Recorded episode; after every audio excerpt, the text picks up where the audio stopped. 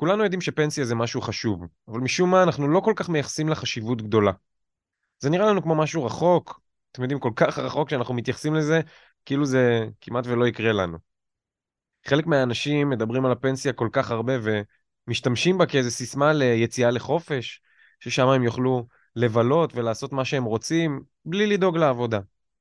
אבל בינינו, בגלל שהם לא מתכננים את הפנסיה שלהם, הם מופתעים לגלות שהם לא יכולים ליהנות כמו שהם חלמו כל החיים.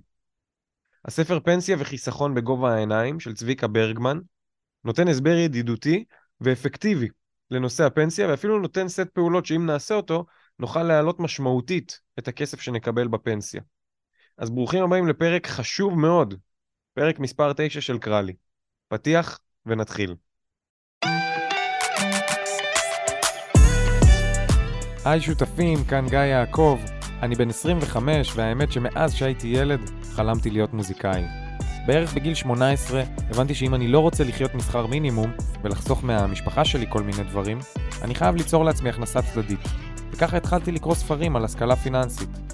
לאחר שקראתי את הספר אבא עשיר אבא אני בפעם השנייה, הבנתי ששכחתי כל כך הרבה עקרונות מאז הפעם הקודמת שקראתי אותו, וככה עלה לי הרעיון לתעד את הפרשנות שלי לספרים שאני קורא.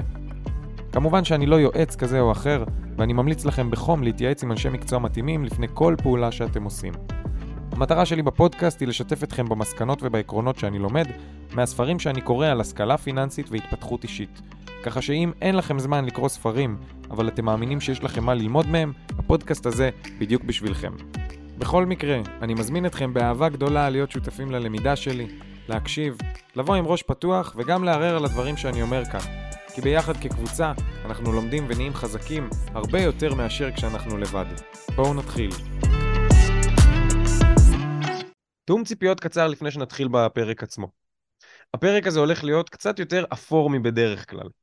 השתדלתי לבנות אותו עם ככה תכנים מעניינים ו- ועקרונות ופרקטיקות גם שתוכלו לעשות ממש בסוף הפרק הזה, אבל מהצד השני זה נושא אפור, אי אפשר להפוך אותו, בסדר? הנושא של הפנסיה, איזה ריביות אנחנו משלמים, לאן אנחנו הולכים, איזה מסלול אנחנו בוחרים, וכן הלאה וכן הלאה וכן הלאה, זה דורש בדיקות, זה דורש דברים, ולכן אני אשתדל לעשות אותו כמה שיותר קליל. עכשיו אני כן אגיד שאני לפני כמה חודשים, אה, ככה עשיתי לי סדר בפנסיה, ואני אתן לכם את הסט פעולות שאני עשיתי, כדי שמי שרוצה ככה להביא דף ועט ולרשום דברים ומסקנות שהוא יכול לקחת מה, ממה שאני עשיתי, יכול. אני במקביל אומר, אני לא יועץ פנסיוני, וגם צביקה ברגמן, שכתב את הספר שעליו אני מדבר, לא יועץ פנסיוני, ולכן אני אומר לכם רק את מה שכתוב בספר ואת הדברים שאני מכיר מהניסיון שלי, וכן אני ממליץ לכם להתייעץ ולהשקיע זמן עם יועץ פנסיוני שהוא ככה מאושר ומומחה, אמ, ויכול להכווין אתכם בהתאם למצב הספציפי שלכם. בואו נדבר קצת על החשיבות של הפנסיה בעיניי, בסדר? זה לא קשור אה, אה, לספר. תראו, אני לא חושב שצריך לחכות לפנסיה בשביל להיות uh, חופשי כלכלית או מסודר כלכלית. זה יכול לקרות הרבה לפני, ויש המון אנשים שתכננו את החיים שלהם כמו שצריך בצורה שככה סידרה אותם לפני הפנסיה. מהצד השני, החיסכון הפנסיוני הוא משהו שבעיניי טוב מאוד שיהיה ככרית ביטחון, וגם ככה, אם אנחנו שכירים, אנחנו חייבים לפי החוק uh, להפריש לפנסיה. אז אני אומר, בואו נמקסם את זה, זה הדעה האישית שלי, בואו נמקסם את זה, נעשה מזה את המקסימום שאפשר, וזהו, ונגיע לפנסיה בצורה טובה כמה שיותר. ועכשיו אני רוצה לעשות תרגיל קטן. תחשבו רגע על חוויה שזכורה לכם מהחיים. קחו לכם שנייה, תמצאו את החוויה הזאת. זה יכול להיות היום הראשון בכיתה א', זה יכול להיות uh, גיוס, זה יכול להיות איזה חבר ששבר את הרגל, זה יכול להיות איזה uh, טיסה לחו"ל שמאוד נהניתם בה, זה יכול להיות איזה, לא יודע, עקירת שיניים שפחדתם ממנה כשהייתם ילדים. חוויה מסוימת. יש לכם בראש? מעולה. עכשיו תחשבו רגע כמה זמן עבר מאותה חוויה. נכון הרבה? נכון זה לא מרגיש ככה? אנחנו מסתכלים על חוויה שהייתה לנו לפני הרבה זמן, והיא לא מרגישה כאילו עבר הרבה זמן. תחשבו רגע על הגיל שלכם היום. לא הגעתם אליו מהר מדי? הזמן שעבר מאותה חוויה עד היום, הוא נראה הרבה יותר קצר מהזמן שבפועל עבר. משהו שככה כל פעם שאני חושב על הגיל שלי, ואני כולה בן 25, כן? אני אומר לעצמי, וואו, איך הגעתי לגיל הזה? אני אספר לכם סוד קטן ששמעתי מחבר לא מזמן. כמו שזה נראה לנו שהגענו לגיל הזה מהר מדי, זה ייראה בדיוק אותו דבר בפנסיה. בלי שנשים לב, אנחנו מגיעים לגיל 60, 70, 80. עכשיו, אנחנו חושבים, בנקודה שאנחנו נמצאים בה היום, שהפנסיה זה איזה משהו רחוק, אבל החיים שלנו טסים, והפנסיה נמצאת ממש מעבר לפינה. למה אני אומר את הדבר הזה? כי אנחנו לא מבינים הרבה פעמים, ואני אומר אנחנו כי גם אני שם, בסדר? אנחנו לא מבינים את זה שזה קורה. אנחנו לא מתכננים את זה מספיק זמן מראש, ואנשים בדרך כלל ככה נזכרים בגיל 45-50 להתחיל לבדוק על הפנסיה, ואז הם מגלים שהם פספסו את השנים הכי יפות. כי תבינו, צרכים של איש בגיל פנסיה הם אותו דבר כמו צרכים שיש לנו היום. עכשיו, זה נשמע מאוד הגיוני, אבל כשקראתי, וזה כן נקודה מהספר, צביקה ברגמן אומר, מה אתם חושבים? שאיש בגיל פנסיה לא צריך לשלם ארנונה? הוא לא צריך לשלם חשמל? הוא לא צריך לשלם מים? הוא לא צריך לשלם שכר דירה, או, או אם יש לו משכנתה, אז יש לו גם משכנתה. הוא לא צריך לשלם מתנות לנכדים, לילדים. הוא לא רוצה לצאת, לשחק, אני יודע מה, חלק אוהבים סנוקר, חלק גולף, חלק בכלל אוהבים לשבת בקיוסק השכונתי. לאיש בגיל פנסיה יש צרכים בדיוק כמו שיש לנו היום, ואין שם הכנסה, אין עבודה. אז איך אנחנו מתכוננים לזה? תראו, אני אתן לכם נתון מסוים שהוא מאוד מאוד מעניין. צעיר שיתחיל להפריש לגיל פנסיה בגיל 20 בערך, נגיד אלף ש"ח בחודש, יקבל קצת מעל 7,000 שקל בערך בחודש בגיל הפנסיה. ואני שואל אתכם, כמה יקבל עצמאי שמתחיל להפריש לפנסיה בגיל 45? את אותו סכום הוא מפריש, בסדר? הוא מפריש בערך 1,000 שקל בחודש. תראו, הוא יקבל פחות מ-1,500 שקל. פחות מ-1,500. עכשיו, כשאני חשבתי על זה, אמרתי על עצמי, מטורף, כאילו, ציפיתי שזה יהיה נגיד, לא יודע, חצי, אבל פחות מ-1,500 שקל. מי מאיתנו יכול להסתדר עם 1,500 שקל? במדינת ישראל, 1,500 שקל, היום לפחות, לא מספיק ל... לחשבון חשמל, יחד עם קצת תרופות של מישהו בגיל פנסיה שצריך, ואולי אוכל בסוף החודש לשני אנשים. למה אני מדבר איתכם על הנושא הזה? כי לנו כבני אדם יש נטייה לדחיינות. אנחנו נוטים לדחות ולא לעשות פעולות שנראות לנו רחוקות. אנחנו נשארים ב mindset של כאילו יש עוד זמן, ונדאג לזה מתישהו, וזה לא כזה קרוב, אז אנחנו לא מרגישים את זה.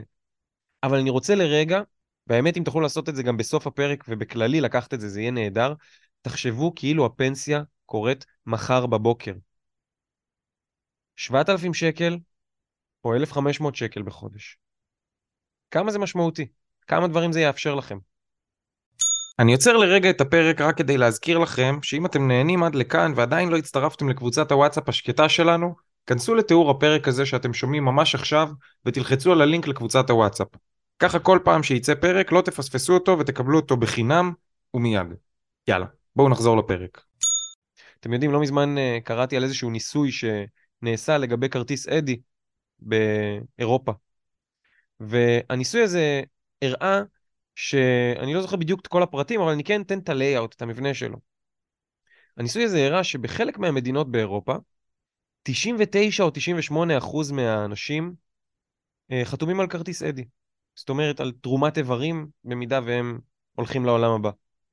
ובחלק מהמדינות היה 10 אחוז, 15 אחוז, וזה היה הפערים, לא היה באמצע. לא היה 50 אחוז, לא היה 70 אחוז, היה 98, 99, המינימום שהיה, אם אני לא טועה, זה היה 86, ובמדינות אחרות 10, 15, 20 אחוז. ואז שואלים בניסוי, מה, מה גרם להבדל הזה? אז הרבה אנשים חושבים, מזרח אירופה, מערב אירופה, מערב אירופה קצת יותר מתקדמת, אז שם זה ה-99, 98, 96, 85 במינימום. ובמזרח אירופה הם פחות מתקדמים, פחות זה, אז שם בטח זה המספרים הנמוכים. אבל לא, זה היה ממש מעורב. מדינה אחת ככה, מדינה אחת ככה. ואז הראו את הדבר שבאמת עשה את ההבדל, וזה שבמדינות של ה-90 ומשהו אחוז אה, שחתמו על הכרטיס אדי, זה בעצם מדינות שבדיפולט, זאת אומרת, ברירת המחדל שלך כשאתה נולד היא שאתה תורם את האיברים אם אתה הולך לעולם הבא.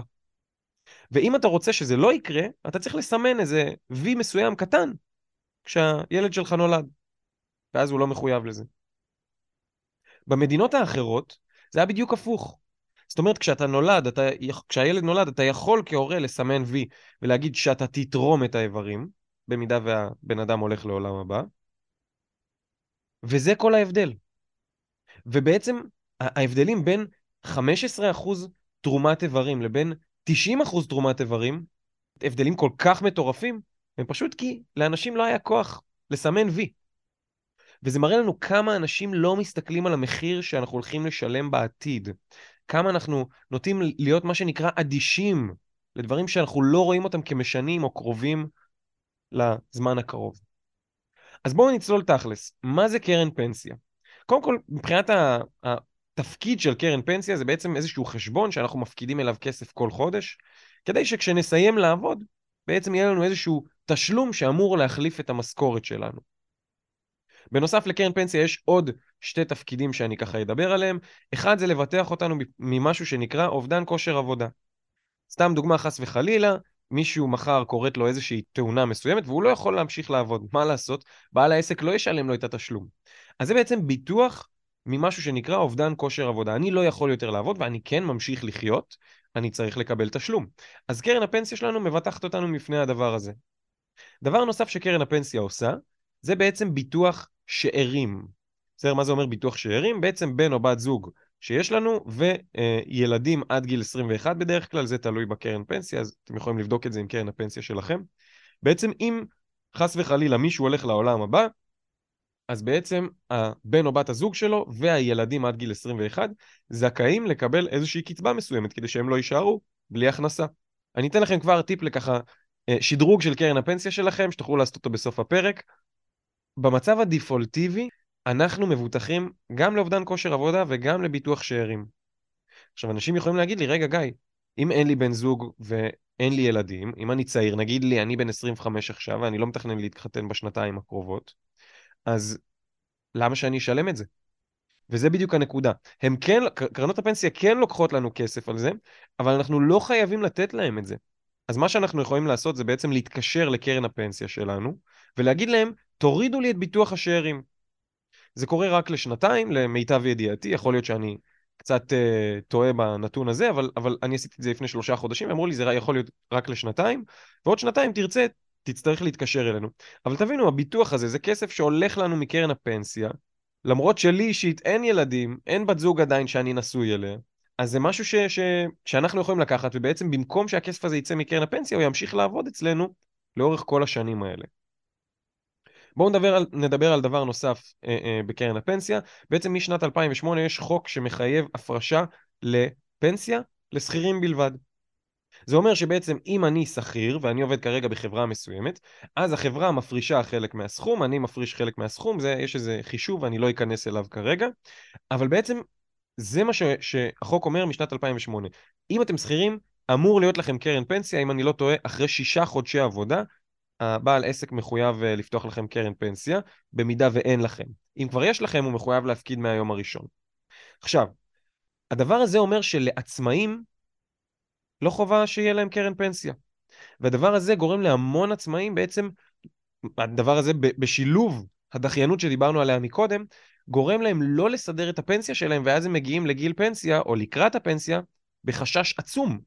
כי מה אני הולך לעשות? אני לא יכול לעבוד, אני לא הולך לעבוד, אז, אז בקיצור, עצמאים אין להם חובה לקרן פנסיה, ואם אתם עצמאים או מתכננים להיות עצמאים, אז חובת האחריות לדאוג לזה היא עליכם. בסדר? המדינה כן נותנת הטבות לעצמאים שמפרישים לעצמם פנסיה, אבל אנחנו לא מחויבים לעשות את זה כעצמאים, ולכן עלינו יש את החובה הזו אה, אה, לדאוג לנושא הזה. בואו נדבר על מה משפיע על כמות הכסף שנקבל בפנסיה. יש ארבעה פרמטרים בגדול, כן? הפרמטר הראשון זה צבירה. זאת אומרת, כמה כסף אנחנו מפקידים. אם אני מפקיד כל חודש אלף שקל, או אלף חמש מאות שקל, או חמשת אלפים שקל לקרן פנסיה שלי, זה מאוד מאוד ישנה כמה כסף אני אקבל בפנסיה. הפרמטר השני הוא התשואה שאני יודע להביא על הכסף, או במקרה הזה מנהל קרן הפנסיה. סתם דוגמה, אם קרן הפנסיה שלי מנוהלת בגוף שנקרא אה, אלטשולר השחם, בסדר? אז כמה תשואה אלטשולר השחם ידעו להביא לי על קרן הפנסיה שלי? אם הם הביאו לי בממוצע 8% בשנה, או 6% בשנה, או 4% בשנה. זה מאוד מאוד משנה, בסדר? כי זה קורה למשך שנים, זה קורה הרבה זמן. אז התשואה הזו, כל שנה יש לנו בעצם את התשואה על התשואה. ואני אגיד מה, מה הדבר הזה אומר, זה בעצם אפקט שנקרא ריבית דה ריבית. נגיד שיש לי כרגע 100 שקלים בקרן הפנסיה שלי, וגוף הפנסיה שאני עובד איתו יודע לייצר לי 10% בשנה. אז יש לי 100 שקלים, ובשנה הבאה בעצם יהיה לי 110 שקלים. בשנה שאחריה, הוא שוב יעשה לי 10%, אבל על ה-110. ואז בעצם זה לא 120 כבר, אלא 121. וככל שאנחנו מתקדמים עוד ועוד ועוד ועוד בשנים, בעצם התשואה נהיית על כסף שכבר הרווחנו, שבעצם הכסף הזה עובד פעמיים ושלוש וארבע. זה בעצם כמו עובד במפעל שיודע לשכפל את עצמו כל שנה. בסדר? אז תחשבו שגייסתם בשנה הראשונה עובד אחד, בשנה שאחרי זה יהיה לכם שתי עובדים, ובשנה אחרי זה יהיה לכם כבר ארבעה עובדים, נכון? כי, כי כל עובד משכפל את עצמו. ובשנה שאחרי זה שמונה עובדים, ותראו איזה קצב עלייה מאוד מאוד גדול. אז זה אה, לגבי עניין התשואה. הדבר הבא שיש לנו זה עלות הניהול, זאת אומרת כמה הגוף שמנהל לנו את קרן הפנסיה לוקח לנו על ניהול התיק. והדבר הבא זה זמן ההפקדה, זאת אומרת אם התחלתי מגיל 18 להפקיד, או מגיל 20 או מגיל 25, השנים האלה בעצם מוסיפות את התשואה שהצלחנו להשיג, בסדר? אז זה הפרמטרים שמשפיעים על כמות הכסף שנקבל בפנסיה. בואו נדבר קצת על העמלות. אנשים חושבים שזה נושא קטן, בגלל שאומרים לנו שזה נושא קטן. מי זה אומרים? הרבה פעמים יועצי הפנסיה למיניהם. אני יכול להגיד לכם שאני אה, לא מזמן סידרתי את קרן הפנסיה שלי, והוא אמר לי, אל תסתכל על העמלות, התשואה יותר חשוב. עכשיו, הוא אומר את זה כי, כי הוא לא רוצה שאני אסתכל בעצם על כמה אני משלם, אלא על כמה אני מקבל, ויש בזה משהו שהוא הגיוני. אבל בואו נבין רגע את ההבדל במספרים, בואו נגיד בחיסכון של אחוז אחד או שני אחוז בעמלה, דרך דוגמה. והדוגמה הזאת היא מהספר. אח ואחות קיבלו כל אחד 100 אלף שקלים בגיל 20. האח הפקיד את הכסף בחיסכון אה, שככה הציעו לו בבנק הראשון שהוא הלך אליו, שזה 3% לשנה, והאחות עשתה ככה סיבוב בין הבנקים, עשתה קצת סקר, והפקידה את הכסף בבנק שהציע לה 5% בשנה.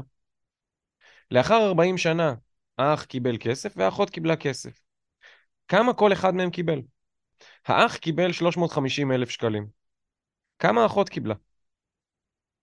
יש אנשים שחושבים 400, 450 אולי, הנה 100 אלף שקל יותר, שווה. תקשיבו, האחות קיבלה פי שתיים כסף, 700 אלף שקלים.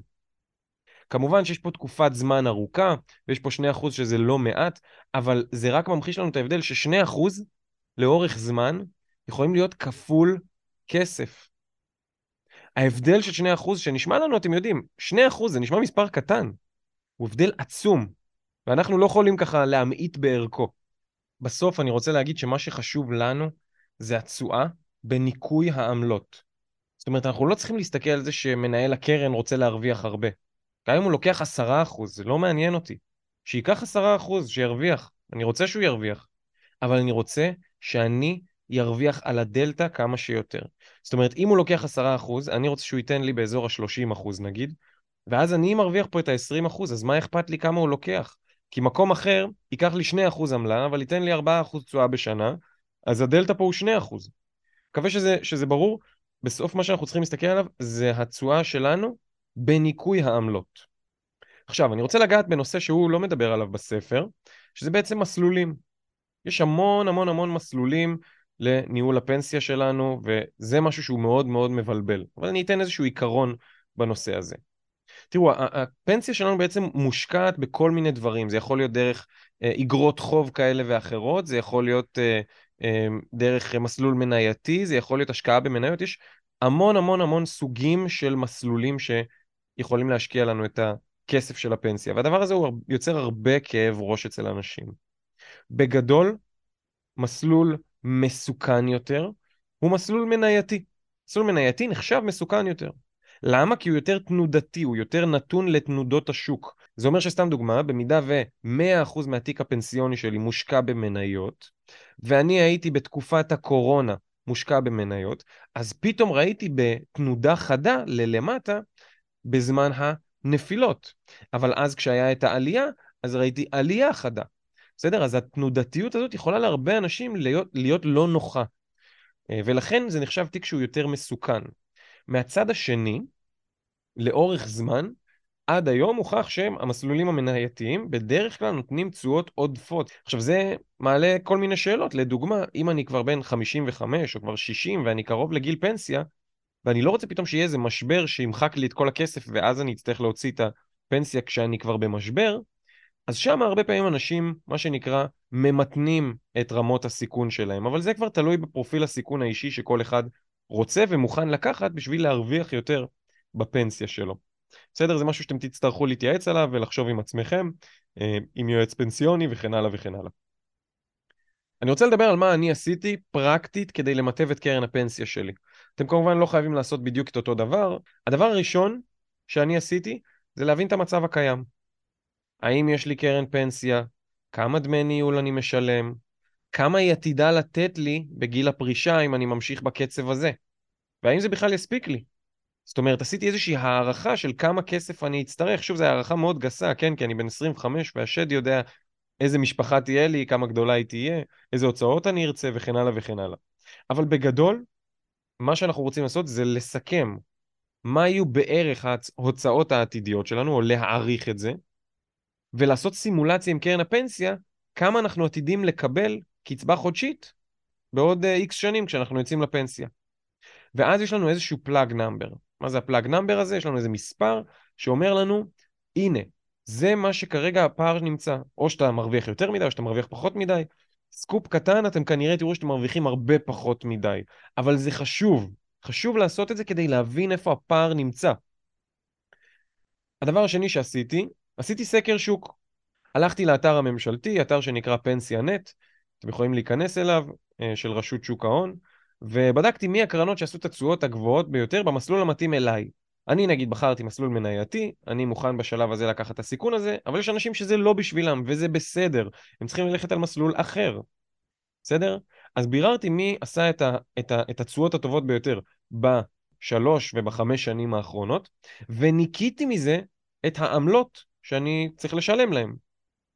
עוד טיפ קטן, מותר לכם להתמקח על העמלות האלה, בסדר? הם יגידו לכם אי אפשר להזיז, אי אפשר להזיז, אתם תמיד יכולים להגיד יש לי חבר שמקבל ככה, יש לי חבר שמקבל ככה, וזה אפשרי לגמרי להתמקח, בטח ובטח אם אתם אה, אה, צעירים אז תשתמשו בטיעון שיש לכם הרבה שנים עכשיו לשלם, אה, ואם אתם מבוגרים יותר אז תשתמשו בזה שהקרן פנסיה שלכם כבר שמנה והם בעצם מרוויחים עליכם כבר מעכשיו. אני כן אגיד פה משהו קטן לגבי העמלות שאנחנו משלמים להם. בעצם יש לנו שתי סוגים של עמלות. כמה אנחנו משלמים מההפקדה ומהצבירה. בואו נבין מה זה כל דבר. מההפקדה זה בעצם אם כל חודש אני מפקיד אלף שקלים ואני משלם אחוז אחד, אז כל חודש הם מקבלים אחוז אחד מהאלף שקלים, שזה עשרה שקלים. ואם יש להם, סתם דוגמה, גם עמלות של 1% מהצבירה, אז הם בעצם ייקחו לי, אחת לשנה אם אני לא טועה, אחוז מסוים מכל מה שיש לי בקרן. בסדר? אם הם ידעו לעשות 6% והם לוקחים 2%, אז הם אחת לשנה ייקחו את ה-2% האלה. בסדר? אז זה לגבי העמלות שאנחנו משלמים. מזכיר לכם, אנחנו בתוך נושא של מה אני עשיתי אה, כדי למטב את קרן הפנסיה שלי. אז אחד, הבנתי את המצב הקיים. שתיים, עשיתי סקר שוק קצר, כולל בעצם מה התשואות שנתנו אה, הקרנות בשנים האחרונות, ומה העמלות שאני צריך לשלם.